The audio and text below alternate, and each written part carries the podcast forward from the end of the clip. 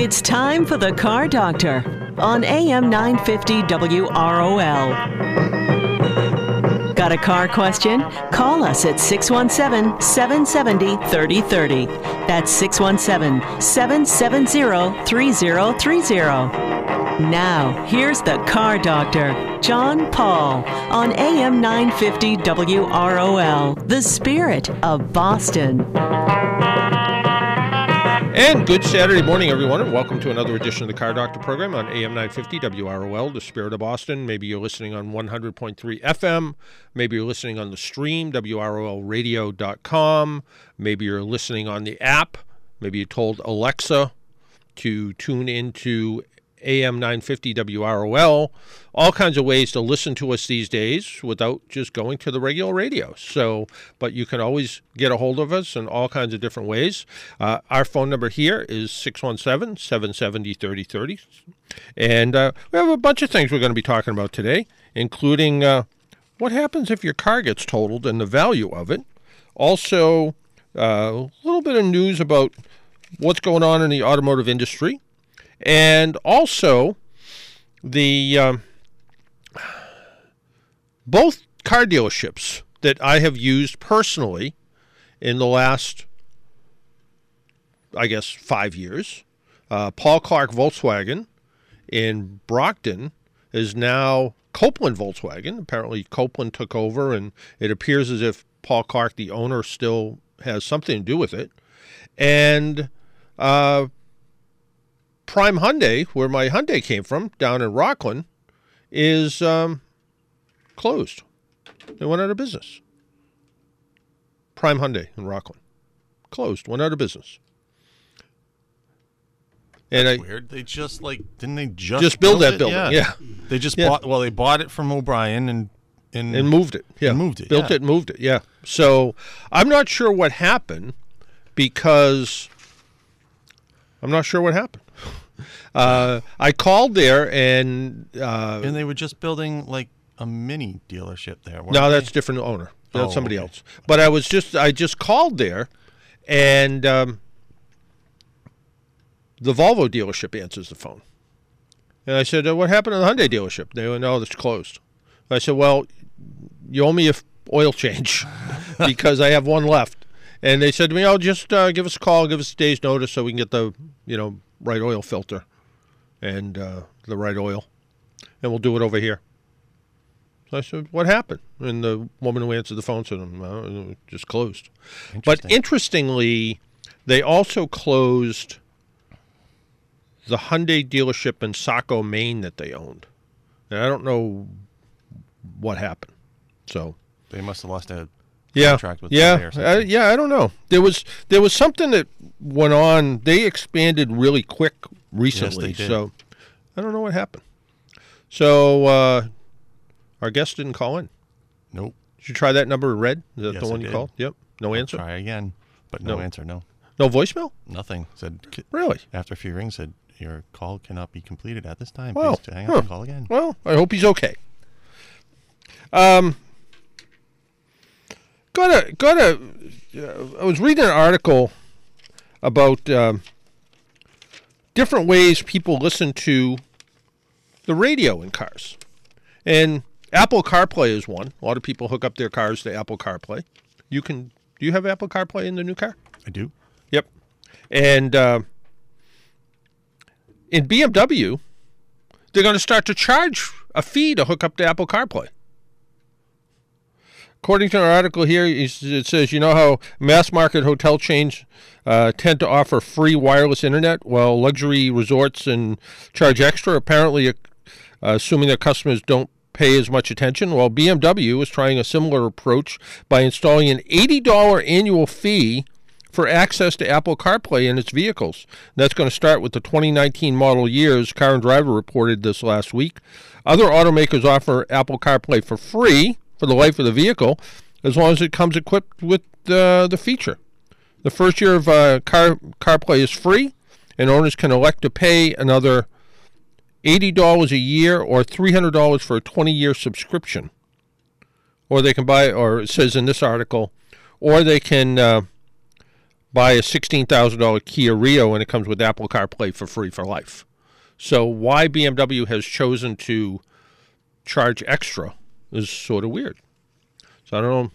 I don't know what happened. I don't know what happened with Apple CarPlay, but why why they think they can charge extra for it kind of kind of weird, but I guess they're going to try.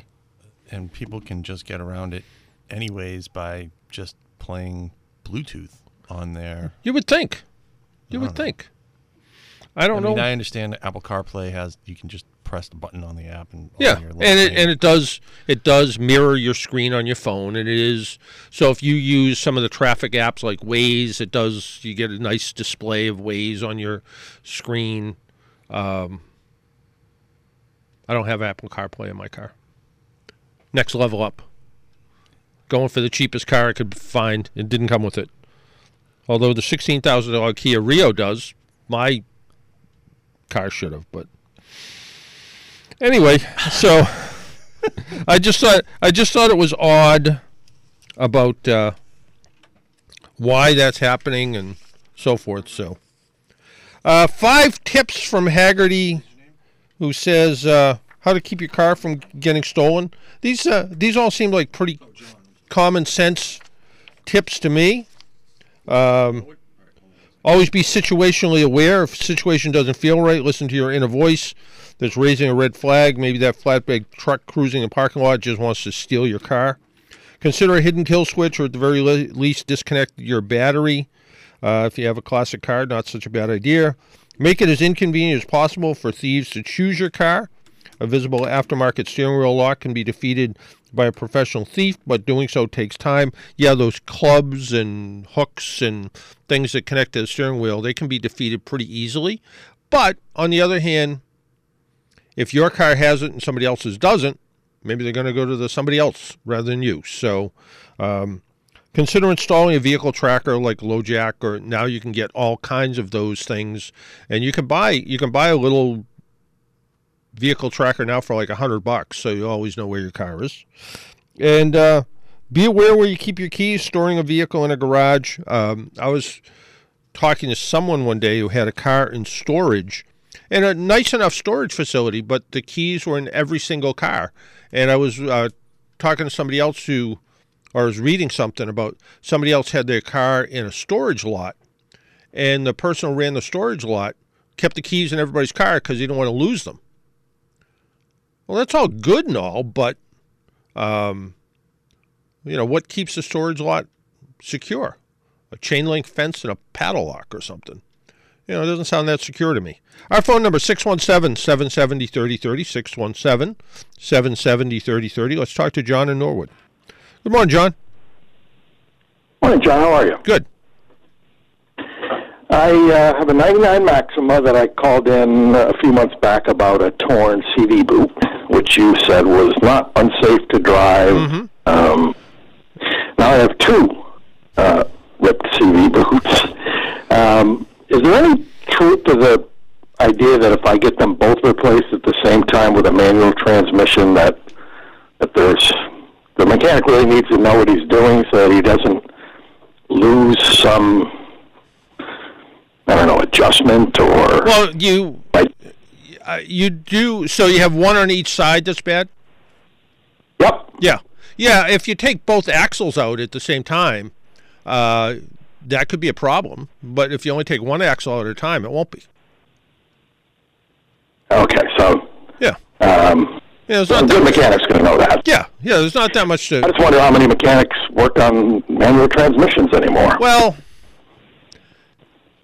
probably probably not that many. But but it's still it's still it's still relatively you know even even with kind of any transmission on a on a front wheel drive car if you were taking the axles out I have seen some shops and I did it myself just in case because um, you know the the side gears that connect inside the the differential um, are sort of held in place depending on the car by the axle shaft. So you know the, there's a potential that if you take both axles out, the two gears will start to move around and could literally fall out inside the differential. Um, so you know, could you stick a broom handle in there to keep that from happening? Sure, you could. But you know, the better way is you just do one side at a time. And by doing one side at a time, you also know you're you're you're matching up. One of the problems with remanufactured axles is you need to make sure they're the right ones. And occasionally you get one out of a box that you know it's a half an inch shorter or a half an inch longer. And although you might be able to somehow cram it in place, it's not the right one. So you do you do one side then the other, and there's no problem. Okay. Uh, second quick question. Um, I think one of my rear brakes, um, the caliper might be rusted or frozen open. Because I've touched the rotors um, after I've driven a while, and that one seems to be very cold as opposed to the others. So Yeah, it's is there a possible either the that cal- up, or is it? Yeah, it's either the a new- caliper slide is frozen or the caliper piston is frozen. So either way, um, you know the the you know caliper's got to come off and figure out what's figure out what's wrong with it. In a lot of cases, it is the slide, the mechanism that allows the caliper to slide back and forth on its mount, will just totally rust up. Normally, what happens when you'll get kind of a spongy brake pedal too because the it's not it's not pushing on, on the pads the way it's supposed to. So, but I mean, you're you're not going to know until you take the wheel off and look at it and see what's going on. Um, you know, if you know it's 20 years old now, if they're the original calipers in on the rear of the car, and one of them, if one, No, I had them replaced oh, you three did, or four years ago, maybe oh, okay. 30 miles ago. Oh, okay. So, um, you know, they still could be they still could be stuck.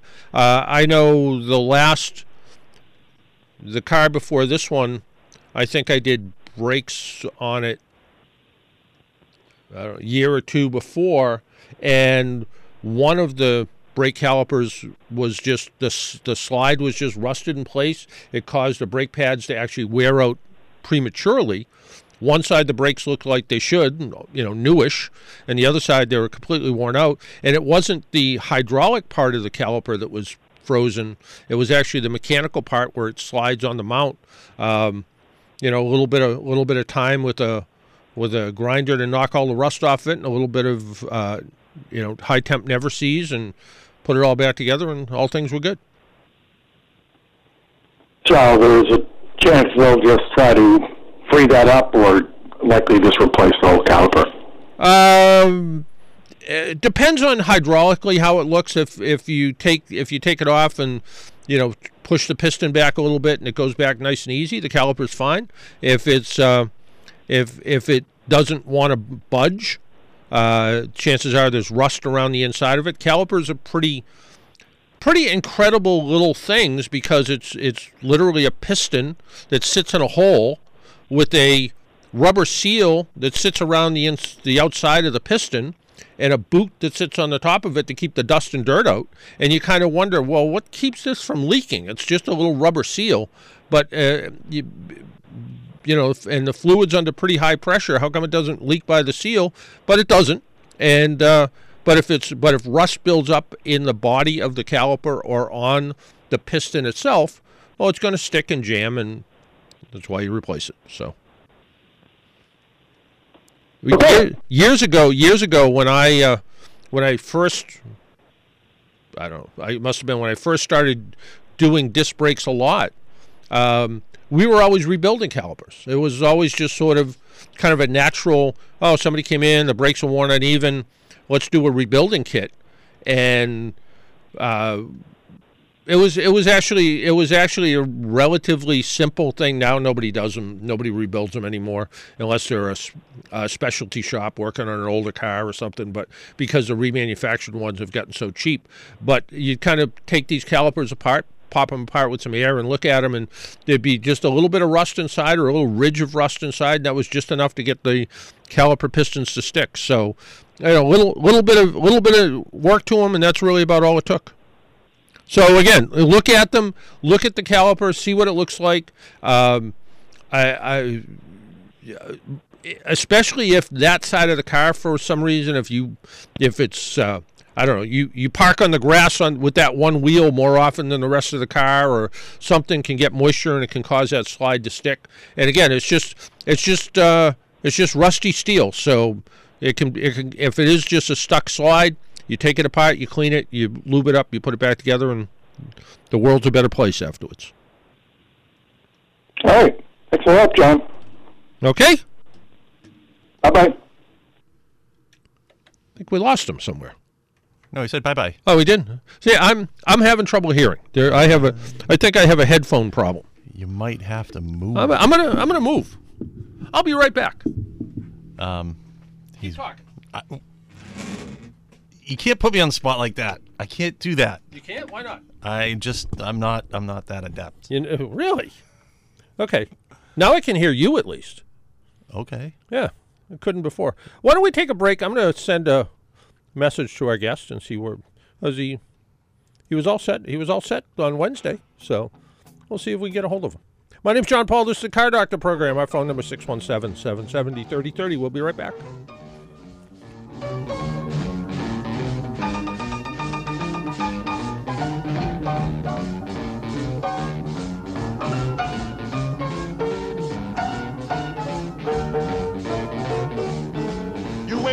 3rd of July, but you heard the noise they make. But let me introduce my new Rocket 88. Yes, it's straight. Forget about your Hemis and your GTOs. I've got a new machine, and she really goes. When I pass you on the back strip, you'll know darn well. Been beaten by a porcupine, B.A. And welcome back to the Car Doctor program on AM 950 WROL, the Spirit of Boston. Uh, well, if you were, we're going to take call first. Did you want want me to do that?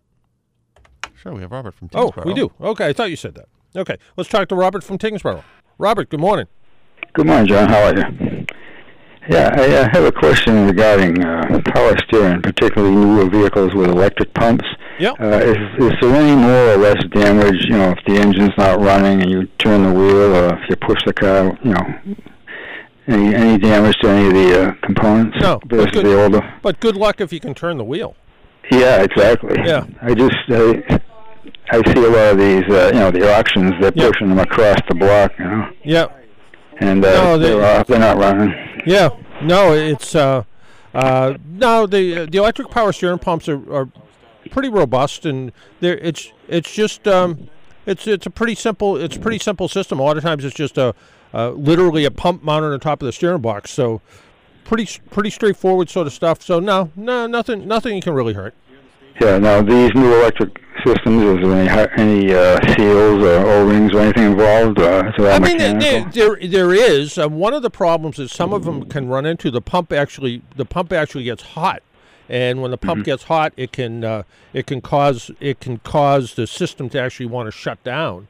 Um, you know, you know how with a regular old style power steering system, you take a co- if you I don't know, do a three point turn and you hold the wheel all the way to one side until you you hear the squealing noise. Yep. Well, that's mhm. actually the the valve inside the pump actually allowing excess pressure to leave.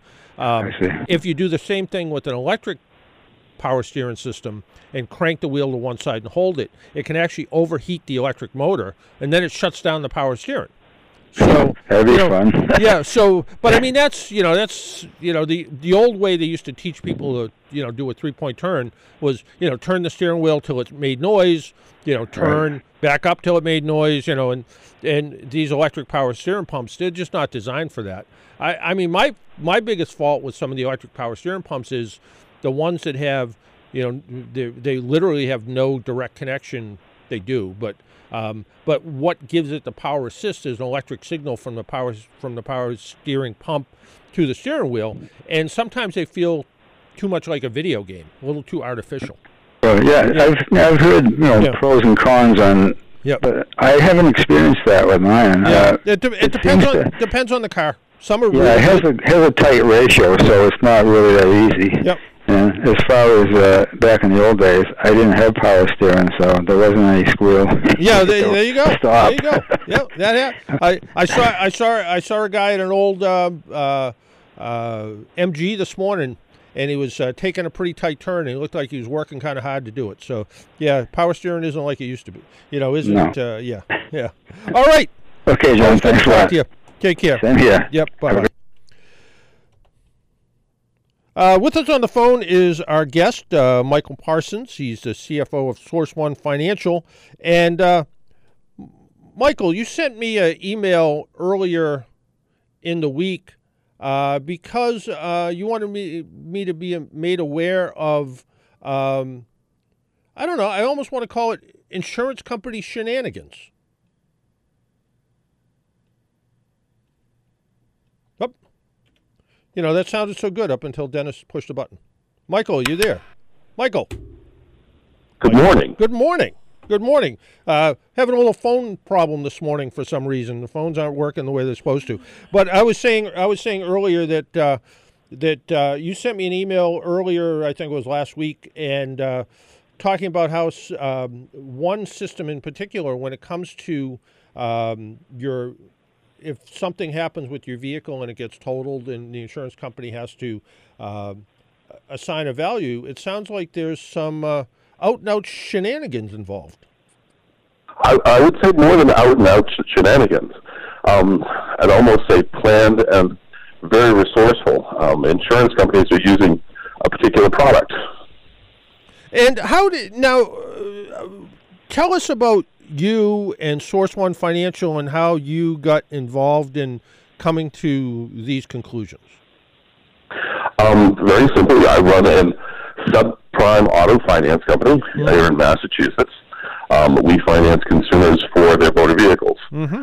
Obviously, when the consumer gets into a motor vehicle accident, if the insurance does not cover, my chances of recovering the balance of my funds is not all that great. So we're looking to ensure that the insurance company pays the appropriate amount on a car. Mm-hmm. And one, um, of, and one of the examples you had was a car that was stolen. It wasn't recovered, and the uh, the software, I guess, the the the product that determined the value uh, depreciated the car six thousand dollars for wear and tear and cigarette burns to the interior, and they never even saw the car. That is correct. Um, what occurs is the insurance companies, through a company called CC uh, One Information Services, mm-hmm. is creating a false book value. So they claim to go look at your car mm-hmm. after you've done a motor vehicle accident and assign it a value, a value of either uh, dealer ready, normal wear and tear, or rough. Mm-hmm. Um, they almost always will attempt to mark the damaged car as in rough condition. So the best example I can possibly give you is the one you cited. But recently, we had a woman who was in a motor vehicle accident um, where her entire front end was crushed, and she had to be cut out of the car. Okay. And the insurance company actually assigned damages for the, the boot marks and handprints of the firemen who are in supporting the woman as they're trying to cut her out of the car. So they'll always assign the, the uh, damaged vehicle as in rough condition, mm-hmm. and every single vehicle that, that they compare it to will, will put it in market um, dealer ready condition, and there's a 10 to 15 percent market valuation on that single score. Hmm. Now, their their terminology, dealer ready. What does that mean? I don't know. Neither do they. Um, dealer ready is this idea that a car is showroom ready, ready to be driven off the lot like a new car. Mm-hmm. But these are all used cars. Right. Right. And yeah. certainly there are cars in better condition and worse condition. But in all honesty, when you're driving down the street drinking your cup of coffee and you get rear-ended, you didn't have the chance to get your car dealer ready. Yeah. Or have a detailed it. Right. Right. It absolutely makes sense. And I know I was talking to, uh, uh, you know, my day job at AAA. We have an insurance company, and but I was but I was actually talking to one of our in-house uh, claims adjusters, and she used to work for another big insurance company. And I said to her, "What do you know about the product you're talking about?" And she said, "Oh, we used to use it all the time." And I said, "Well, how did you when you used it? Did you have did you uh, did you use the product to assign a value to the vehicle?" And she's like, "No, no, we just used it for an estimating guide." And she said we would use multiple sources to come up with an actual value of the vehicle based on based on conditions. So it sounds like this company and and the name of the company again is CCC1 Information Services. Right. And it sounds like they have added an extra component that will actually come up with a an appraised value of the vehicle, but uh, as you pointed out, the value and and whether you're trying to protect yourself for the loan value or you're a consumer trying to you know trying to uh, collect on uh, you know you got into a car crash and the, the car was totaled and you're like um, yeah i still owe $10000 on the car and they, i don't have gap insurance and they only gave me 6000 because they said it's in rough condition but i got hit by a dump truck of course it's in rough condition Therein lies the problem. yeah Um, I'm fortunate enough to have sent out um, private detectives because we're fighting these in legal battles. Um, I get to see hundreds of these reports annually. Every single one is a complete fabrication of the truth. We have hundreds of examples of where the report from CC1 Information Services will say that they sent someone out to Herb Chambers um, Honda in Burlington and spoke to Herb Chambers. Um, we have hundreds of, and the prices that they've given are not the prices the car sold for. We have examples of cars not existing. We have examples of dealerships that they've listed as comparable vehicles not existing. Uh, it really is a tremendous disservice to everyone in the Commonwealth, but the Division of Insurance doesn't seem to wish to move this forward in any particular way. Now, now Herb Chambers is a nice guy, and he has 52 dealerships, and the chances of being able to talk to him about a car that was sitting in their lot that got totaled is probably tough to do. I, I don't yeah I don't think Mr. Chambers was waiting at the Burlington store to talk to anyone around it about a 2012 Honda Civic last year. Probably, probably not. Just, a- just a guess. Probably not. Yeah. Um, but that is the nature of these reports. They hand the consumer a report that's 22 pages long, or the insured report that's 22 pages long, and it gives an offer that isn't bad. If your car is worth 12,000, they'll probably offer you around 10,000. Mm-hmm. If it's 16, they'll offer you 13. So the variation's large, but not massive Mm-hmm. most people aren't willing to fight over that two thousand dollars, specifically when they have no one to help them fight. Right. Right. And But Wait. but for a company like mine, we have close to seven hundred totaled vehicles a year. Um, two thousand dollars a piece. That turns into real money very quickly. It does. It absolutely does. And from a consumer standpoint, um, like you said, somebody has a twelve thousand dollar car and they think it's worth twelve thousand dollars, and maybe they owe nothing on it. Maybe they owe half of that on it. Maybe they own, you know, something on it. And, and the insurance company comes back and says, "We'll give you ten thousand dollars." And like you said, for most people, they're going to look at that and go, "Well, I guess that's the best I'm going to be able to do with it."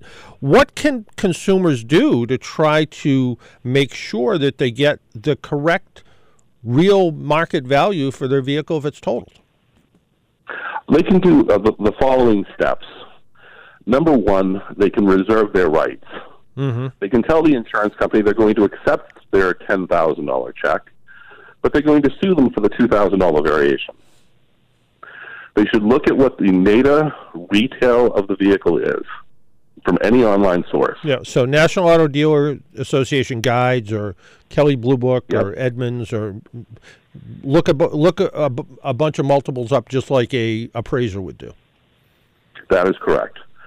And all they need to do at that particular moment in time is say, "That's the number. That's what I deserve. That's what I paid for." Mm-hmm. Because they did pay for that insurance. They can then reserve their rights and sue the insurance company in small claims court.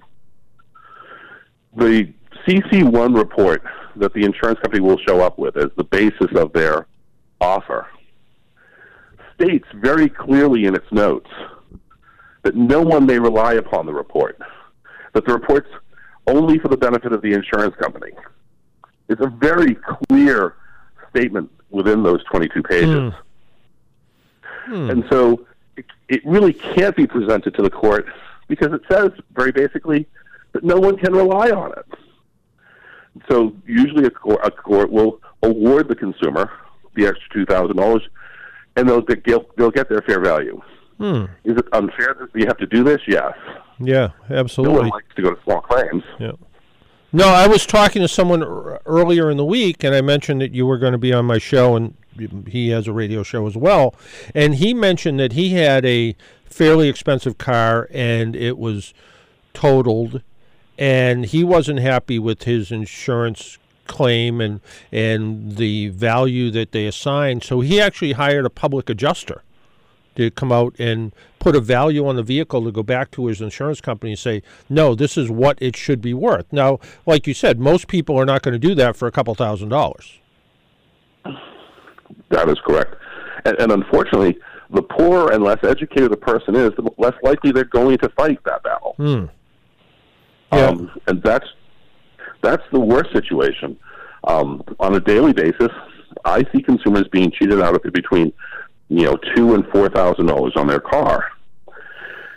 I'm getting paid in full on their loan, Mm-hmm. but they they're losing their down payment for a car they bought a year ago. Yeah.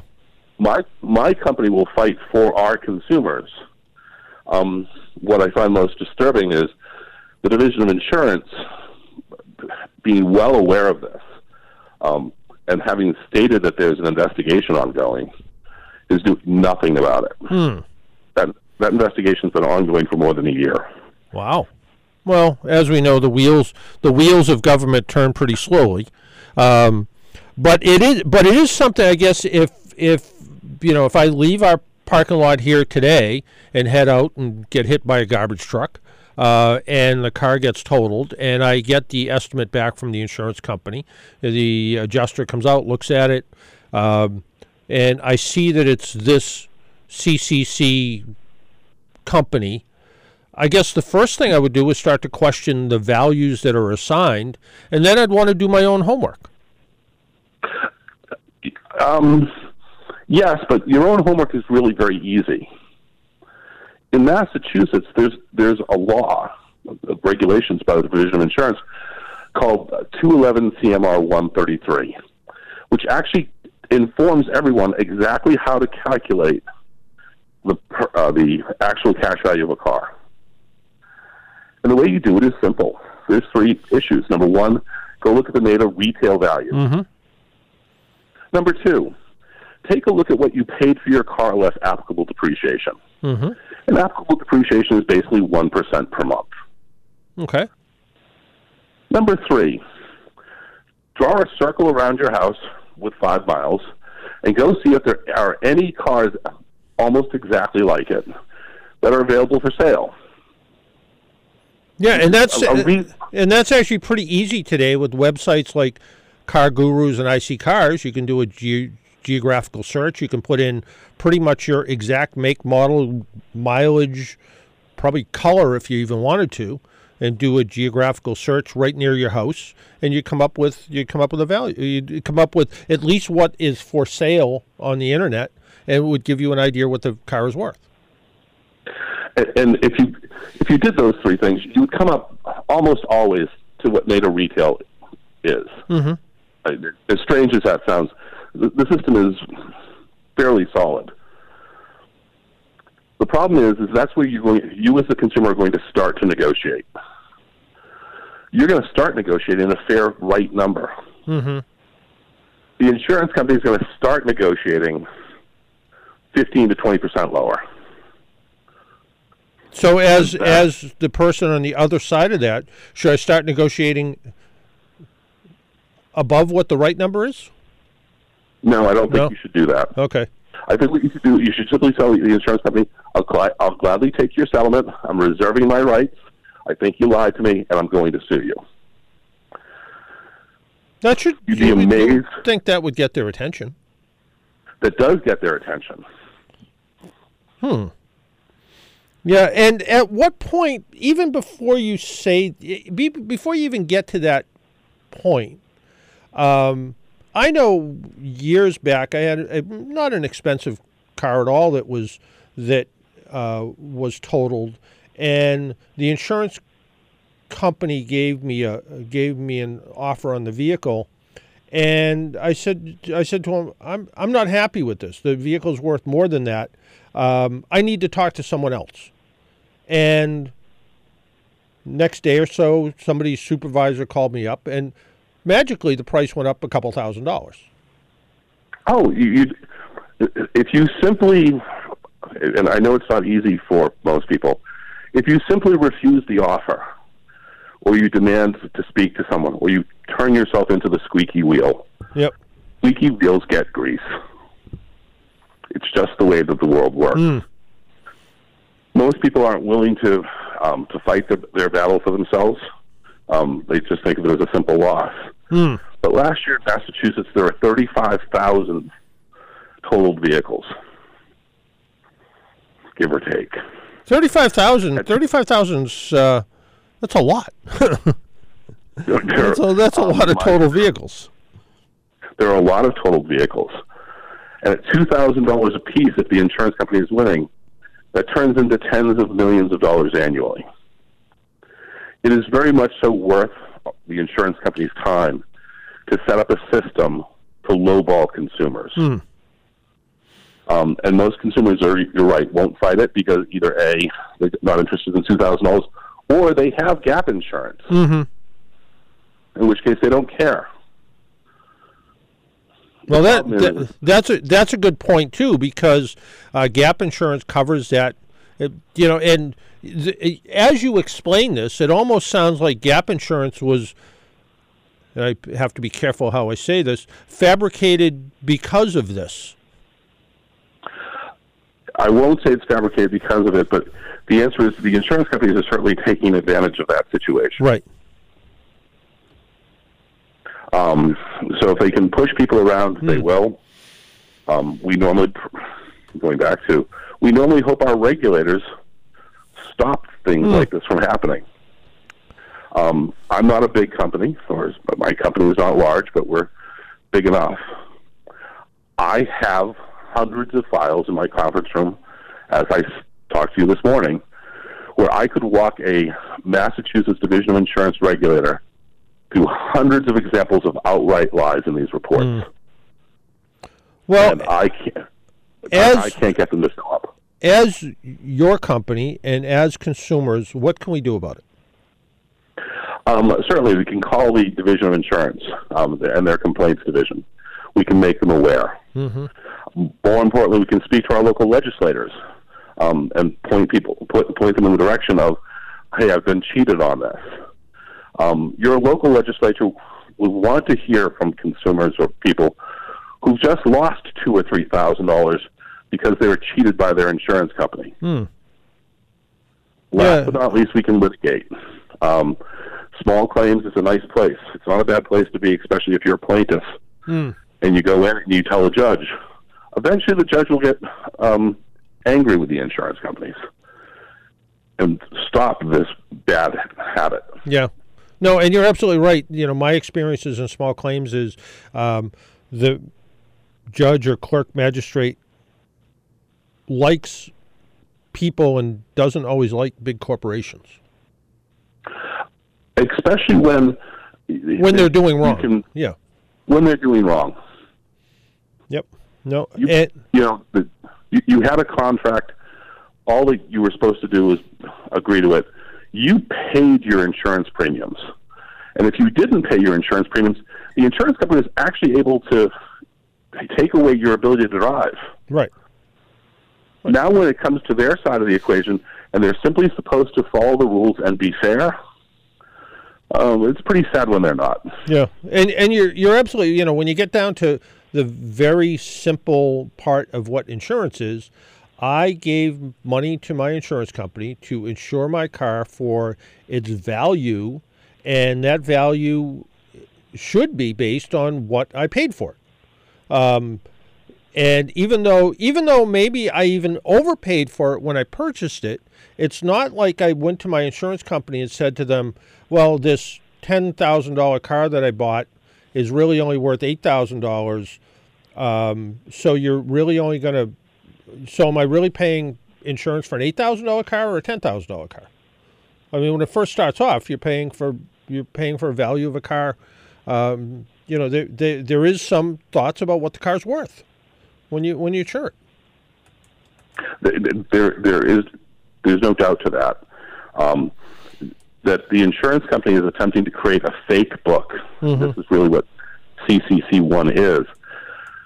They claimed to go out and um, meet with dealerships and for the dealership to give them the best take price that they will get on a particular car. Well, as you might imagine, no car dealership is going to put up with someone showing up week after week after week, not looking to buy a car, but being asked to give the very best take price on every car on the lot. Yeah. Yeah, I mean, you you mentioned you, yeah, I mean, you mentioned Herb Chambers and uh, and and I was talking to him one day about how he establishes prices on his used cars, and basically he he he almost has something like that. He has a software program that goes out and pings dealerships within a 20 mile radius of one of his stores, and looks to see what that same car is selling for in other dealerships, and that's kind of how they establish the price of the vehicle. So, if that's the case, well, that's what the vehicle's worth, and that's you know, it's the you know, people sometimes, consumers sometimes will have an artificial uh, kind of feeling about what their car's worth. No, my my car's perfect. It's worth twice what the you know book value is. Well, we have to be realistic too. But on the other hand, for consumers who are all of a sudden it's a bad situation, you got in a car crash, maybe you got hurt, maybe hopefully you didn't, and all of a sudden now you're walking and you're you're at that point a little bit desperate. You're waiting for the insurance company to pay off the claim, and if the claim is a couple thousand dollars less than what it should be, you're just happy to get the money so you can go out and buy another car. Well, that's correct, and that's why the, when I say to reserve your rights, um, that's why that is so important. Hmm. The consumer needs to endorse the back of the check, but also send an email to the insurance company. I'm accepting your offer, but I'm reserving my rights because I think you lied to me. Hmm. Um, that way, the insurance company can't go into court and say, "Hey, we paid him his ten thousand dollars. This was this is a done deal." Yep. The, the judge will look at them and say, "No, he reserved his rights." Yeah, and Um, and do some insurance companies send out a letter that says, uh, upon acceptance of this check, you will be unable to put any in any other future claims? No, the answer is, is that they they can't. Okay. Um, if your if your claim is that they're not following the law, and um, I have a letter that I could, or a, a format for back lack of a better Yeah. term, that I could share with you, um, so that people would be able to take it and just simply produce this reservation of rights. An insurance company has to pay you what they feel they owe you in a reasonable period of time. Mm-hmm. If you disagree with that, they still have to pay what they were supposed to pay. And then you can have a further negotiation Yeah. or litigation over the balance. No, it also it, it this this all sounds like something that you know consumers should be made aware of. Uh, the attorney general's office, like you said, they're aware of it. They they've been aware of it for about a year or so now. But um, it seems it seems like there's there's something here that needs to be fixed. And I appreciate you coming on the program this morning and making us aware of it. And uh, you know, maybe we can maybe we can get this fixed. That it, anything that I can do to fix this problem would be great. I see too many people injured every single week of my life um, on this issue. It, it's not fair and it's not right. Yep. No, absolutely. Hey, um, Michael, thanks for taking some time out of your Saturday and uh, joining us on the Car Doctor program. Thank you so much. I hope you have a great day. You as well. Take care. Bye bye. Bye. Hmm. I guess I always thought, you know, insurance companies' jobs are to usually put the blame on somebody else. You know. Yeah. Um, yeah. They try that microphone. Yeah, and make money for their yeah, investors. and make money for their investors. And I, you know, I and, I, and I'm fortunately have only been having to negotiate that type of thing really once. Um, and and again, it was years back where I got, well, your car's only worth this, and I'm like, eh, you say it's only worth this, but I say it's worth this, and I didn't accept the check. Um, I think it was, I got to say, it was probably almost 30 some odd years ago. And I said, I need to talk to a manager. I said, I'm not happy with the settlement. The settlement's way off what the car should be worth. And they came back, and I, st- I don't know that I was, it went up that much, but it went up enough where I felt okay. Now, when my wife's car got totaled five years ago, the estimate was solid. I was I was fine with it. Um, and her car had relatively low mileage on it. And even the adjuster who came out and looked at it said, This was a pretty nice car. This car was in really good condition. And when we got the estimate, I was like, Yeah, then, you know, I did a quick NADA check. Um, um, like Michael said, you know, I went to NADA Guides, uh, online book value, and said, Yeah, that's about what it's worth. And interestingly, we were considering trading the car a while before that. And we went to a couple, we went to CarMax and a couple other places, and they they appraised the car as a trade in. And the price was the price was okay. Um, you know, I always kind of look at used car dealers, and you know they have to pay something and be able to sell it at retail and make make a little bit of money at the same time. And you know, if they make a thousand dollars on a used car or fifteen hundred dollars on a used car, you can't, you know, to to put it on the lot and recondition it and keep it, you know, have a warranty with it. You expect them to make that kind of money. So, uh, not five thousand, but on a, on a normal price car, I guess. So, um, the idea that the insurance company is automatically going to depreciate a car based on false information is just wrong. And I guess it's really up to the consumer to be aware that if this does happen, um, and whether it's this CCC group or any estimating guide, uh, like Michael said, it's not that hard to do your own homework and figure out the depreciation. His uh, one per month. Um, after the car is a few years old, that's probably pretty reasonable. The first year or so, it's going to depreciate a lot on a new car. Um, but as far as coming out with, yeah, do do a little bit of do a little bit of basic work. Look at the NADA guides. Go to the if you don't have a computer, go to the library. They either look at it online or go to the reference section and pick up the little goldish color book that has the book values in it. Look it up. Take a take a picture of it. Uh, make a photocopy of it, uh, so you know what so you know what the car is actually worth. And once you know the value, say, hey, look, well, the retail value, what this car would sell for at a car lot, is this the rough condition is this. My car was not in rough condition. My car was in this condition. Um, and then, even to the point where the insurance company, say you put new brakes and new tires on it, do they really care?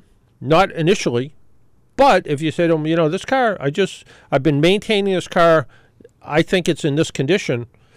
I, I always think there's room for negotiation. If you don't like the number, see what you can do about it. And then, like Michael said, you can you can endorse the check and say, "I am not accepting your offer, but we need to work on this a little bit more." And the threat of for a couple thousand dollars, the threat of small claims court, uh, small claims court kind of. Uh, automotive issues can go up a little bit higher, but I think small claims court limit is a couple thousand dollars.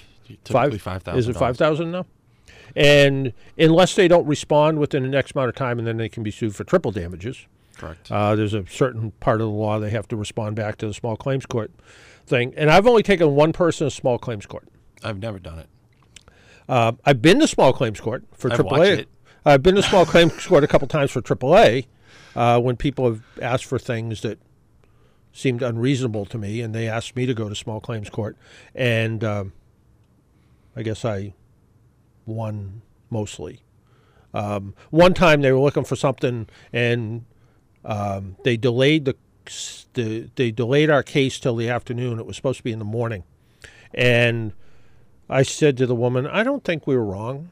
You know, you think we were. Um, can we come to a reasonable conclusion so you don't have to stay here all day and I don't have to stay here all day?" And we came to a conclusion. Went back to somebody and said, "You know, instead of whatever the thousand dollars they were looking for, we settled for four hundred, and everybody was reasonably happy and so forth." But yeah, I took a I took a home inspector to small claims court because they missed a bunch of stuff in a home inspection and um, I had to hire a constable to deliver the summons because they didn't show up the first time, and finally the um, the home inspector, the company, and I listed everybody: the home inspector, the owner of the company, the bookkeeper, the everybody I could find. I listed on the small claims court thing.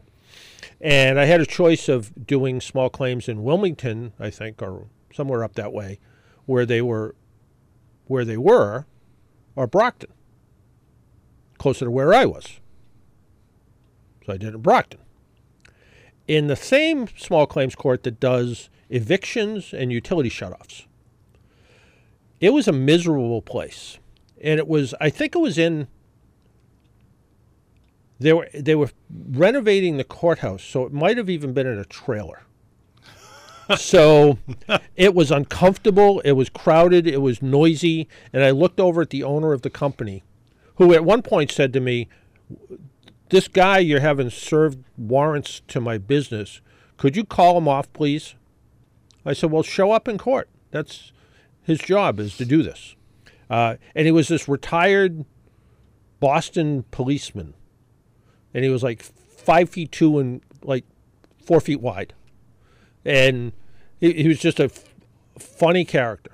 And he would just he'd go sit on their doorstep until they showed up, and um, I looked over at the guy, and he had his head in his hands because it was hot and uncomfortable, and there were screaming kids and all kinds of stuff going on.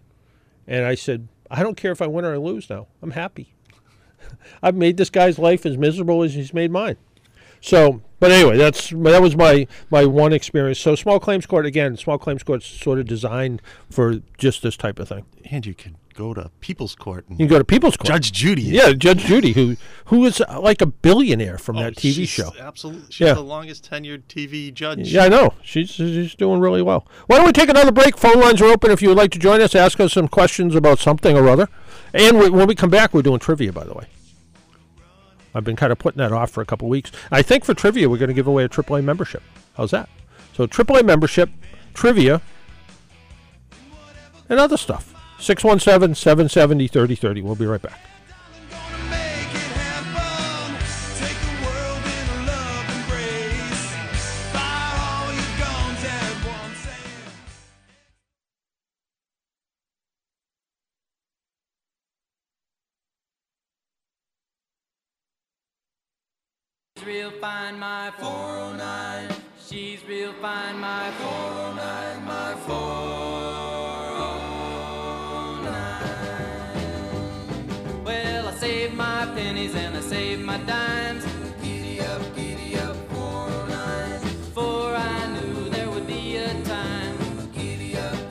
And welcome back to the Car Doctor program on AM 950 WROL, the Spirit of Boston, 100.3 FM, WROLradio.com, the app, anywhere you happen to be listening to us.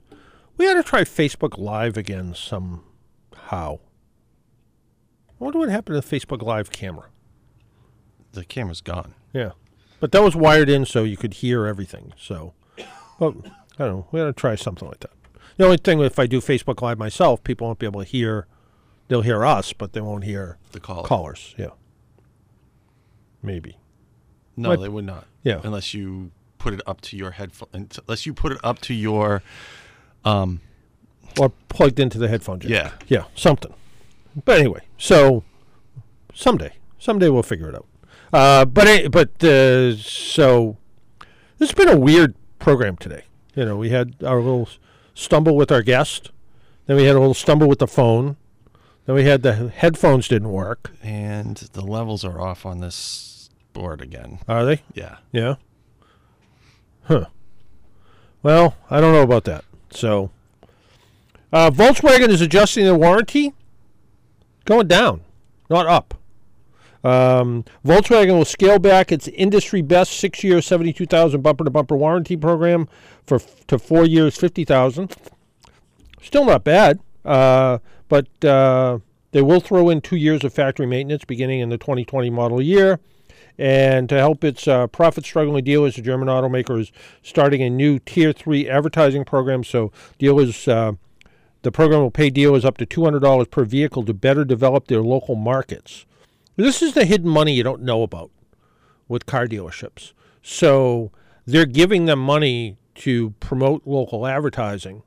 So, if a local Volkswagen dealer wanted to advertise here, he could take some of that $200 per car money and advertise on this program, for instance. Um, both the direct efforts by the German brand's uh, North American leadership team to address lingering issues with uh, two different but equally important constituents consumers and its long suffering dealer network. For consumers, the amended warranty and maintenance program is a way to take on lingering doubts about Volkswagen's cost of ownership. I don't know how taking warranty away does that, but giving free maintenance does, I guess. So, but two years free maintenance on a Volkswagen is two oil changes. Does it include brake work? Probably not. Probably not wear and tear items, but probably just normal maintenance. I mean, if it does, because I know some of those maintenance Yeah. programs do Yeah. offer Yeah. brakes. yeah, but but still, in two years, Well, it depends on how chances old the car is. chance. Well, this is new cars. Oh, new cars. New cars. Never yeah. mind. So two years. To, so a two-year-old car and Volkswagen oil changes. If you go by the maintenance schedule, once a year or every ten thousand miles, whichever comes first. So for the average driver, the two-year maintenance might be a set of windshield wiper blades, maybe a even the cabin and engine air filters. I think are on a three-year schedule. So two years maintenance might be a tire rotation. Not a whole lot. Not a whole lot.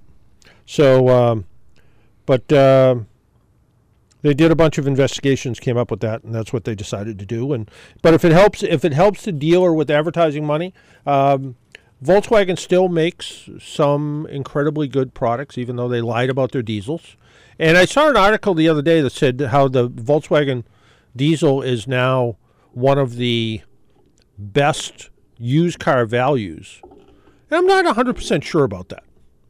I, the prices I looked at didn't make me scream out, go, I want to buy one of those. Even though I would like to buy a Jetta SportWagen, a Golf SportWagen diesel with the manual transmission. They're just a lot of fun to drive.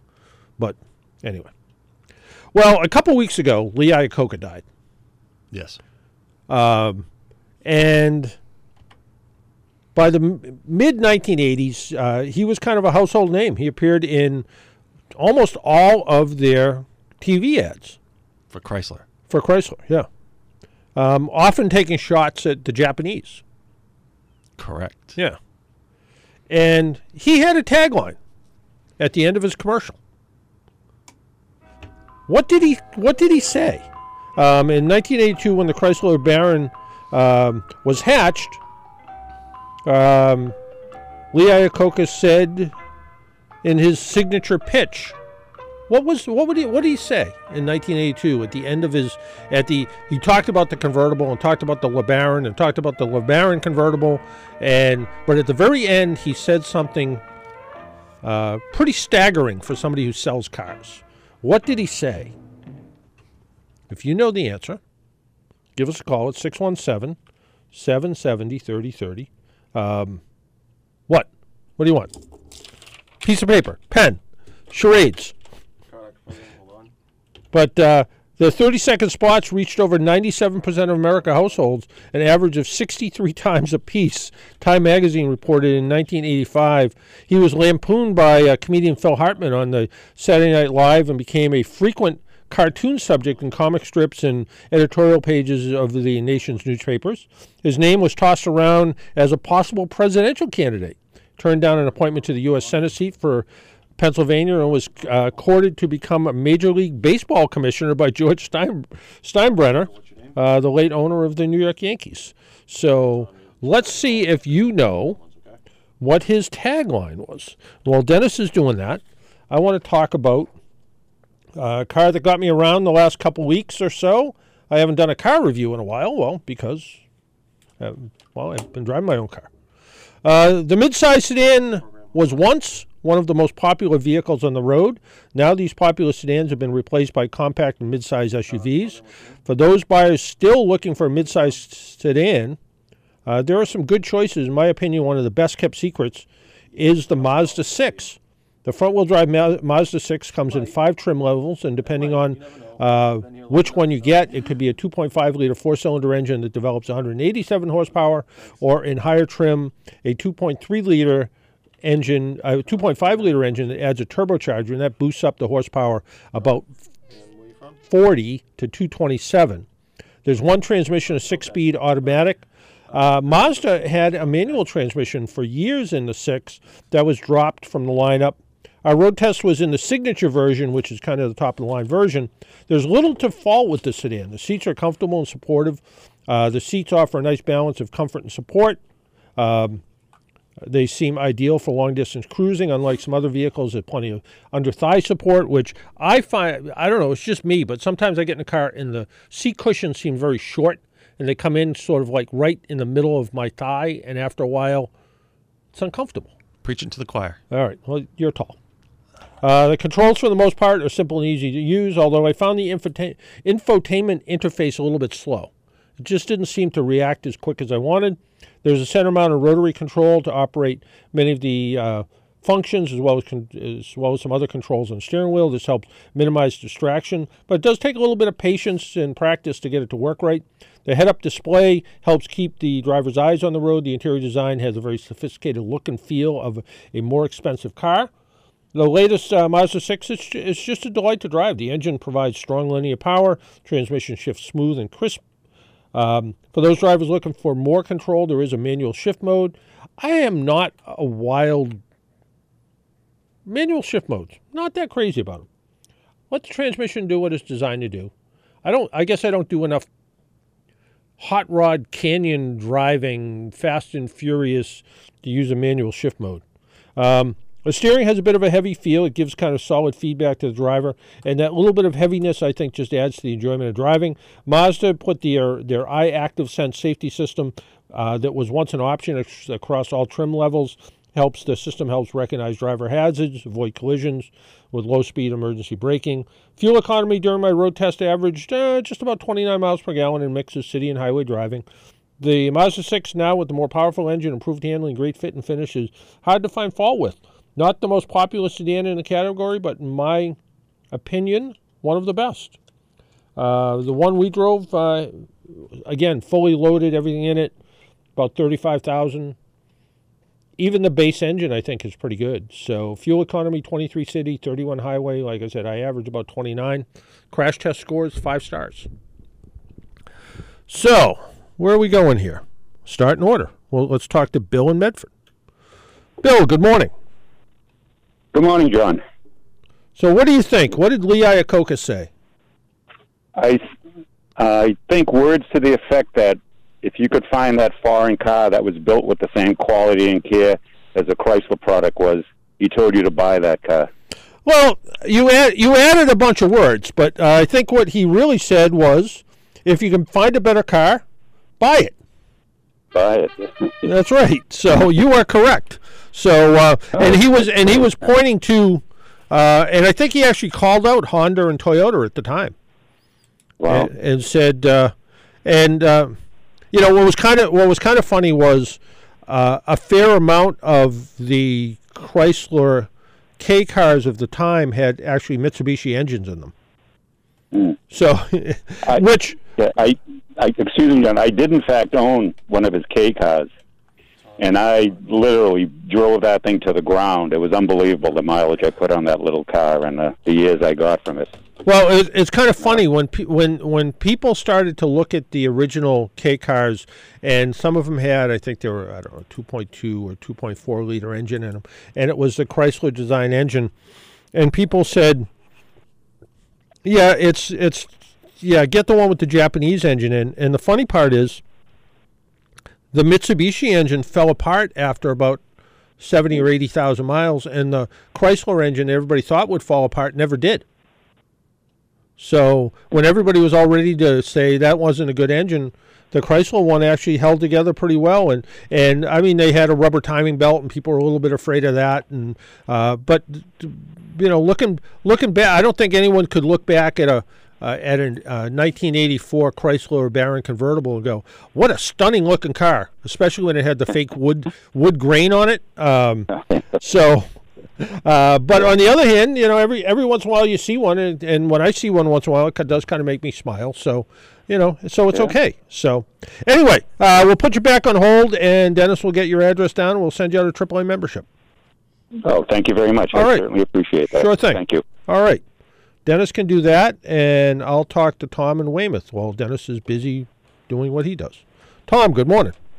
Hey, good morning, John. It's amazing how powerful huh, commercials are that we can remember these things. It's Well, well, you know, and I think what I think what the most interesting part about the commercial is that it reached 97% of American households an average of 63 times because how many Right. you know how many TV stations were there yeah, in the in the 80s you know to UHF. yeah, yeah. You had you you know you had four, five, seven, 38, 56.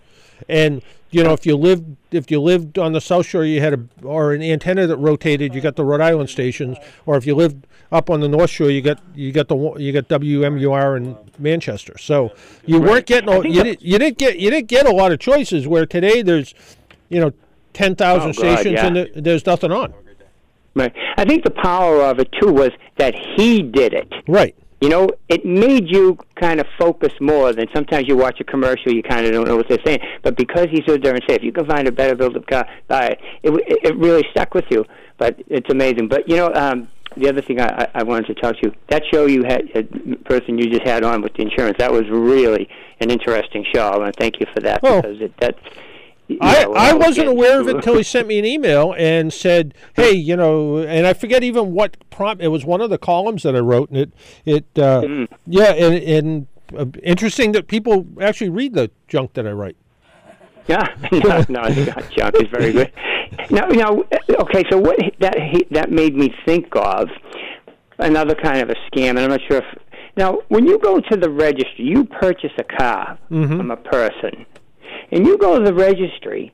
They don't seem to. And this has happened to me. They don't take the bill of sale. They go in their books and charge you what they come up with. Yeah, and notice. I mean, how is that right? It's a bill. You're charged the sales tax on what you paid for the vehicle. I had it happen to me. I bought a Jeep, an old Jeep. I paid two thousand dollars. They made me pay it on four thousand, five yeah, yeah, you can you can actually you can actually file a sales tax something something. You know, so for instance, if you if you said, "Well, I only paid two thousand dollars for it because it needs an engine," Mm-hmm. um, and you can actually get kind of a negotiated price. What they're what they're actually charging you on is kind of the wholesale value, though, not the retail value. So it's actually it's not uh, it's not a terrible price unless what you bought needed some work, and then they, there is there is that ability. And Dennis looks like he's got something on his mind. Wasn't this wasn't this law like there was a law or something that was passed in I want to say the late '80s, and- and sometime by the mid '90s that made this change happen because people were coming Mhm. into the registry with the bill of sale of like a He's dollar. right. Yeah, yeah. There, and Dennis is right. There, there was. Right. You know, they would take for a private party sale. They would take whatever anybody wrote down. So if I was selling my car to Dennis, Dennis would go to me, "Hey, just put five hundred dollars down." I'm like, "Well, it's five thousand dollars." Yeah, yeah, but just put five five hundred down. Right. Yeah. So that's what one of the one of the reasons why people wanted to do that was to for just that particular. Yeah. Yeah. Right, so, but there are but, times, but you know, you can, but you can, yeah, you can actually, and I don't remember how you do it, but I know some somehow somehow there is a way to be able to kind of adjust that price. Well, I mean, you you take you know, a lot of people buy older vehicles. Like that's what I bought. I bought a 45 year old Jeep. It needed a lot of work, so it wasn't you know what they, they charged me on. But you know, even just to try to deal with the guy behind the booth, he was so miserable. I just Mm. said, you know what, I just want out of here. You Mm. know, I mean, to be honest with you, Yeah. Beat you that way. Yeah. But I mean, there has to be a way because it says it's a sales tax. Right. It's a tax on a sale Yeah. not a tax. I, I mean, I understand. You, so you're not sure how that works. Yeah, I know. I know that there is a method to do it because because I know that, for instance, if you're going to buy a car that, um, you know, like your Jeep, or you're going to buy a car that you're going to, your plan is that you're, Hmm. you know, you didn't care if the engine ran or not because you were putting, a, you planned on putting a new engine in it, or you you were going to. You know, you didn't care Right. that it was all rotted out because you planned Exactly. on doing body work to it or something. Yeah, those Yeah. those are all. Th- there is there is a way to negotiate after the fact. after the fact. Yeah. Okay. Yeah. Yeah. Wow. That that Yeah. ought to be fun. I didn't say it was going to be easy, you know. Yeah, but no, I- but it, but you are you know you are dealing with the you know whatever it is the mass sales tax, income tax, sales tax, whatever they are. So Right. yeah, Yeah, and on one of your early calls, you were talking about the disc brakes. You know, and you were saying the slides. Yeah, you know, uh, all the years in my 60s, I've worked on. brake- I've never had a bad caliper.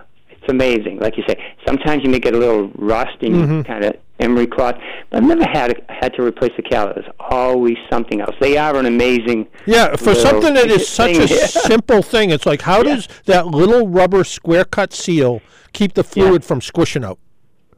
Right. Yeah. And you think of all the times in the old cars, wheel cylinders always leak. Always leaked. Yeah. No, you're you're abs- you're absolutely right. And uh, you know, it, with the exception of you know, kind of you know, almost Lee Iacocca's cars, there they started to go to these plastic. I'll call them plastic. They were phenolic or something. Plastic piston inside the caliper, and that was like, oh, these won't rust, and all they did was rust. It's like I don't know how plastic rust, but it would build up rust inside the brake system, and they would they would. And but you're right. Could you could you fix them? Yeah, you just took them apart, cleaned them, and put them back together again. Yeah, exactly. Yeah. Yeah. So it's one something really amazing what they did there. But I'll let you go, John. All right, Thank all you. right, take care. Good Bye-bye. Yeah. All right. Bye. Bye. We need to take another quick break. My name's John Paul. This is the Car Doctor program. If you're on hold, stay right there. If you would like to join us, 617 770 3030. And also, when we come back, I want to talk about our buddy Paul from uh, Braintree that let me know about what might be another scam of sorts. We'll be right back.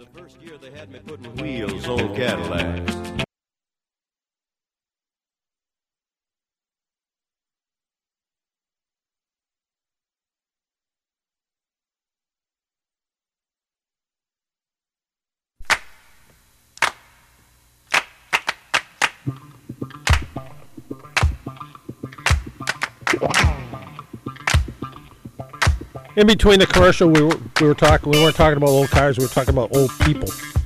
Us, not Dennis, but me and Sully. We're not as young as we used to be, but then again, no one is. So, uh, but uh, Dennis has his view on what's old. I said you've lived a good life if you hit a certain age, like a Yeah. nice long life if you hit a certain age. Uh, That's true. And I'm not that much younger than you guys. I know. I know. We're not going to go geezer radio again I know. Yeah, none of that. No well, because I could do that for an hour. could you? Yeah. All right. Let's talk to Mike. Michael. Good morning. I need a mic. Good morning, John. Um, I wanted you to. I wanted. Excuse me. Let me shut this off. Thank you. I wanted to um, thank you for. I took your advice. I had emailed you about a thirty thousand mile uh, checkup. Oh, yeah, and yeah. I brought the. Yeah. So anyway, um, I bring the car in, and uh, when I was talking with the service advisor, I made it a point. Um, please ch- make sure that they top off the fluids. They didn't do it the last time that Hmm. I had it in for service, and I was concerned about the brake fluid. Mm-hmm. So you know where this is going. Yeah. So I picked the car up, and of course, before I drive out of the parking lot, I opened it up, and it was again the brake fluid was down a little bit, not a lot, maybe you know a quarter of an inch or so. No big deal. It was still in between the lines. Okay, so I drive it back in there, and, and one of the you know the Yeah. the people that greet you, meet and greet people, I I kind of call them. Mhm. I said, you know, could I have could I have someone you know just come and top off the fluids? And if I hadn't made it a deal at the service rep, you know, and Yeah. I hadn't done the last time, so the guy, of course, lifts up the hood and says, "Oh yeah, they didn't top off the fluid." So I'm sitting there, excuse me, standing there, and he's gone for about 15 minutes, and he comes back with brake fluid in his hand. Now, you know, look, we're just talking about older age, so let's, let's suffice it to say it was a younger person. He opens up the hood and then proceeds to try to screw off the top on the brake fluid reservoir. Uh, it's a pull off. Ah. So he finally figures off it's just a pull off. He then proceeds to put the fluid in. Here's my question. He went about a quarter of of an inch above the full line. Now I mm-hmm. know you don't want to contaminate you don't want to contaminate brake fluid, so you know you don't want to get the turkey baster from last Thanksgiving out and suck it out of there. How much should I be concerned, if any at all? Obviously, he didn't know what he was doing, and I had to stop him before he filled it all the way to the top. So, can you just give me Yeah, a little a little bit above the full line is not going to make a huge difference because uh, you know one of the reasons the brake fluid goes down is brake fluid doesn't evaporate. What happens is as the brake pads wear, um, Yeah. they the pistons push out of the calipers a little bit more, and that space is filled with brake fluid. So there are some people that will say, well, you should never add brake fluid because when the brake fluid low brake fluid light comes on, chances are the brake pads are all worn out because they've worn so far that it's used up that extra amount of brake fluid. The chances are, if you overfilled it to the top, um, and and got the cap back on there and squished it on there, um, one of the things you have to worry about is every time you step on the brakes, there's a little squirt of fluid that comes up and down inside the master cylinder reservoir. If you took the cap off of there and stepped on the brake pedal a bunch of times, you'd see a little gush of fluid come out because it needs to bleed back into the master cylinder. So that's what the space is for. A little bit above isn't going to really hurt anything. Again, if it was all the way to the top, I'd be more concerned. But you know, if if they didn't care, they wouldn't put a min and a max line in. So, um, uh, you know, like I said, is it gonna? I I wouldn't go get the turkey baster and then reuse Okay. it for the turkey afterwards. Yeah, okay. So Now, if, now, if I now, if you went Okay, to the sorry. dollar store and got a dollar turkey baster and sucked a little bit of brake fluid out with it to get it right to the full Yeah. line, I'd be okay with doing that. But and then save save that for something else afterwards. Yeah. All right. Thank you, John. I All really right. appreciate it. All right. Take care. I enjoyed I enjoyed your, your caller in this morning. He was very informative, so thank you for doing All it right. again. Thank you. appreciate it. Yeah. Bye-bye. Stay cool. Bye bye. Well, our buddy Paul in Braintree sent me an email about um, he got something from his dealership, and it says, uh, "Does your car have a? Does your vehicle have an airbag?" Well, yes. And the the ad the ad says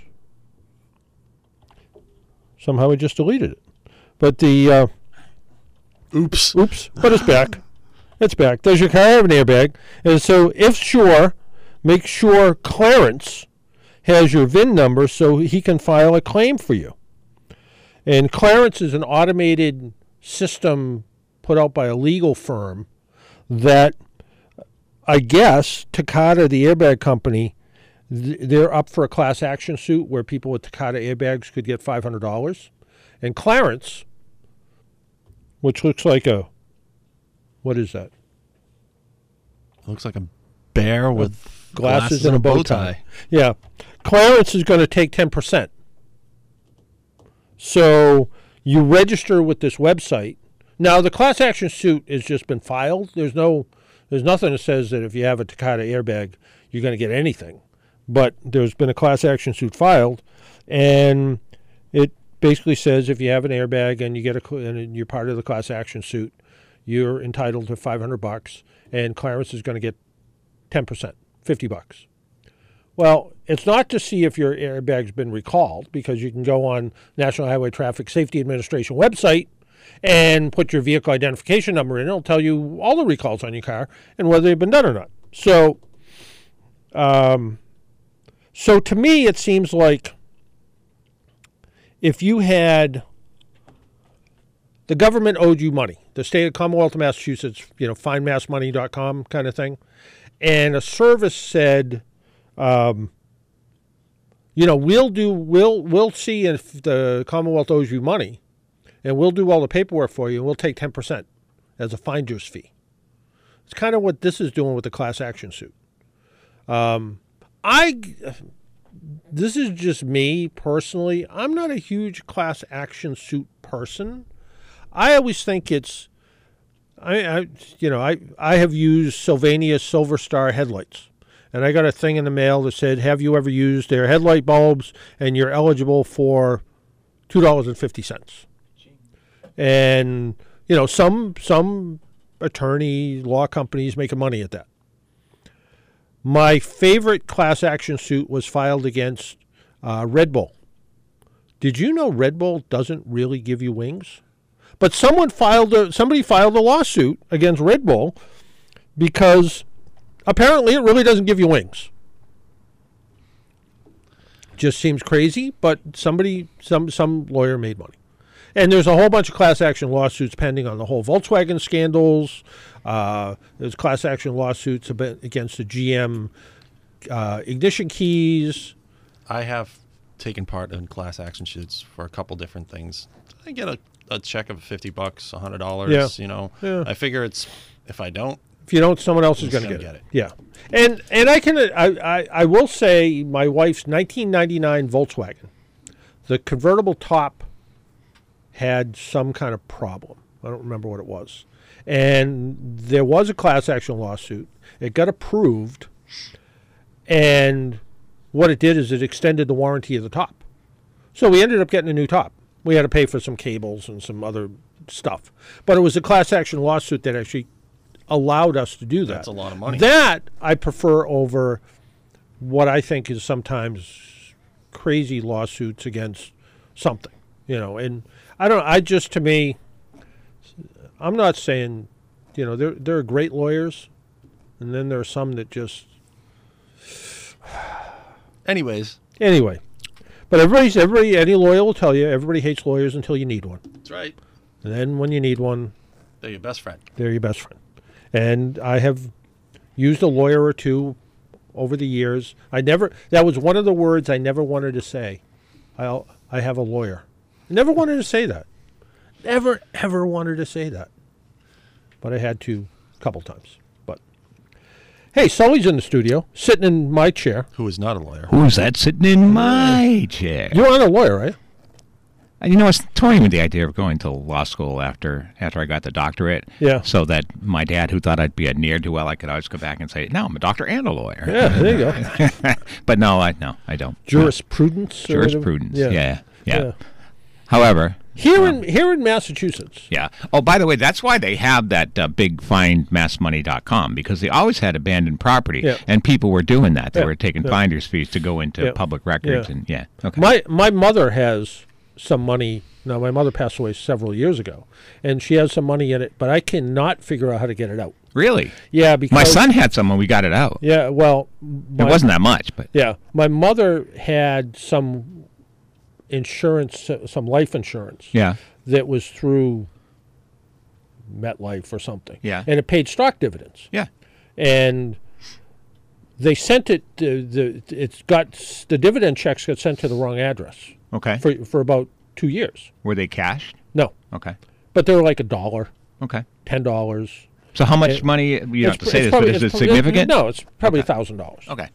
The That's problem the problem is the amount of paperwork Yeah, you have to file. Yeah. It's not like it's just finding an account. And I I emailed all kinds of stuff to them, and I still apparently I never failed. I have to go to like the registry of deeds and clerk of courts Yeah, and something because else. she's and- passed on, Yeah, you have to yeah. prove this, that, And it and is that. a, And I uh, sent- bureaucracy. Yeah, and I sent a death certificate and a certificate that showed that I was the something of the estate, and apparently that still wasn't good enough.